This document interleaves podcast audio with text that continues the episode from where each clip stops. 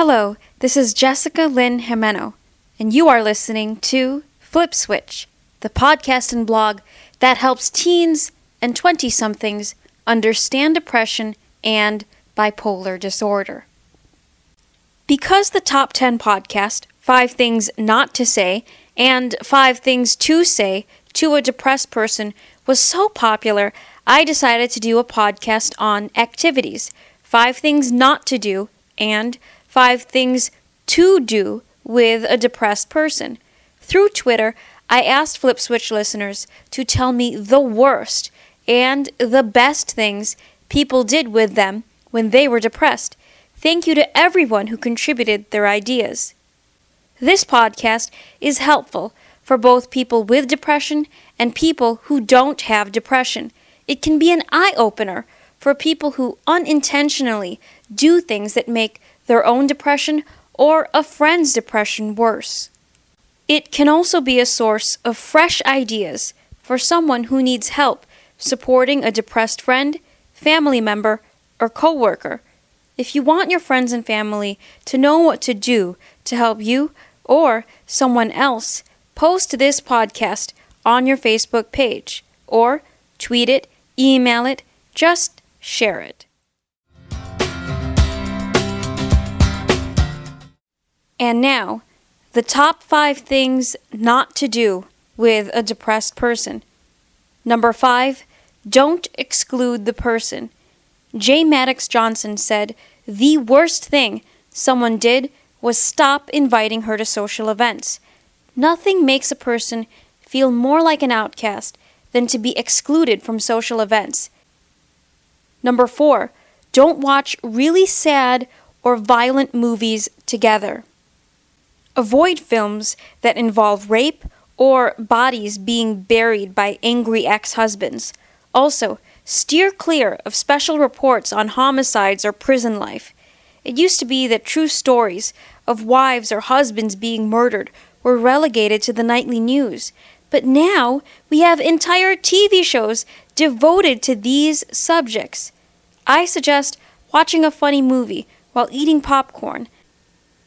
Number 3, don't say depressing things. If someone's going through a rough time, it's important to listen and relate.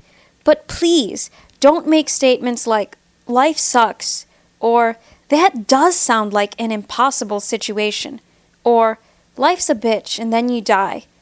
And if you have depression or bipolar disorder when you're down, avoid asking help from friends who are pessimists.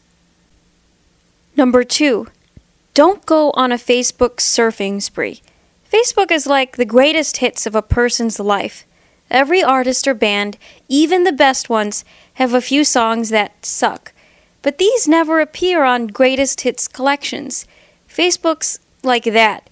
People post pictures of their wedding day, but not the day their boyfriend broke up with them or the day they got a divorce. People update profile pictures after losing 30 pounds. But they don't update them after gaining back 40 pounds. Being with a friend is the perfect time to take a break from cyberspace and live in the present. And the number 1 thing not to do with a depressed person is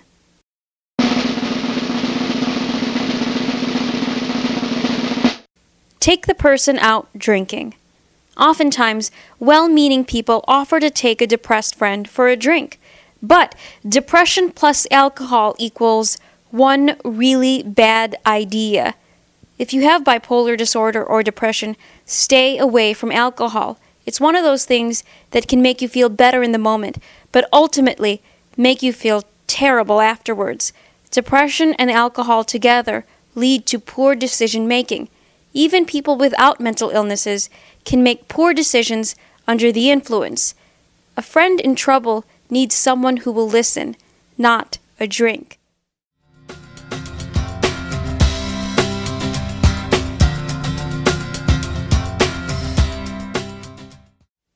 And now, here are 5 things you can do with a depressed person.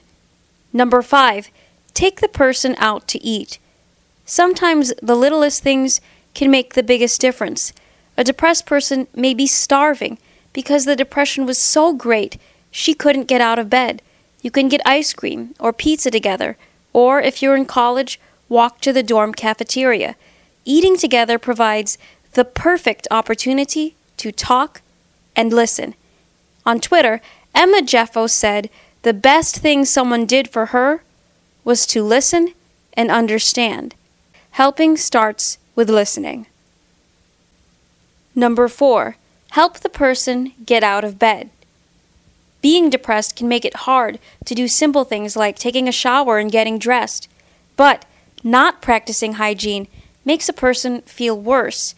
If a depressed friend calls you after spending all day in bed, you can say, "I will stay with you on the phone until you get out of bed and into the shower."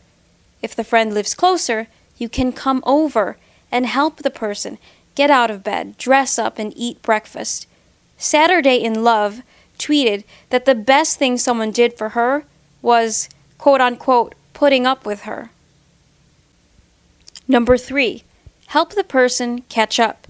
Sometimes the thought of catching up on missed work can make a person feel more depressed.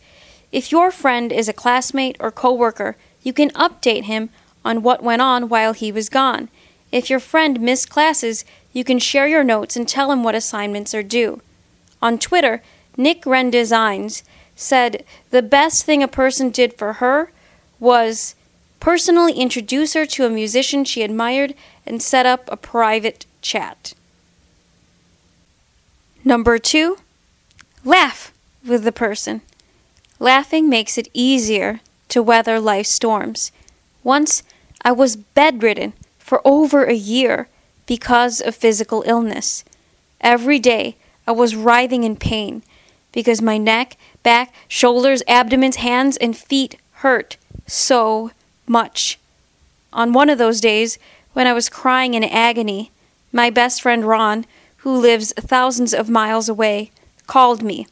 Ron tried to make me laugh with jokes from I Love Lucy and my favorite stand-up comedians. None of it worked. I cried and cried. Finally, Ron said, "Rate your pain on a scale of 1 to 10. 8! I snapped 8. Then Ron asked me, "And what was your pain 2 months ago?" 20! 20 out of 10! I shouted. Then Ron said, "Well, there you go. That's an improvement." And we both burst into laughter. He wasn't making fun of my pain, but he was helping me laugh at it. Laughing helped me survive many medical procedures. And the number one thing you can do with a depressed friend is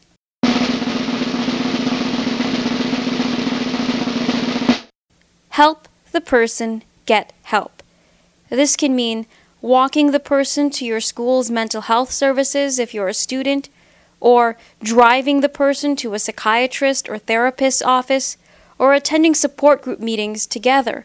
Sometimes a depressed person knows what to do, but lacks the energy to do it, and having a friend there can make all the difference. To conclude, sometimes the smallest acts of kindness can make the biggest difference. Whether it's taking your friend out for pizza, laughing together, or going to a support group meeting. Stay up to date with the latest Flip Switch news by following me on Twitter. My handle is @FlipSwitchTeens. You can always hear other Flip Switch podcasts and read my blogs at www.the balancedmind.org/flipswitch/podcast. Leave a comment. Be heard. Until we meet again, this is Jessica Lynn Gimeno, signing off and saying thank you for listening to Flip Switch.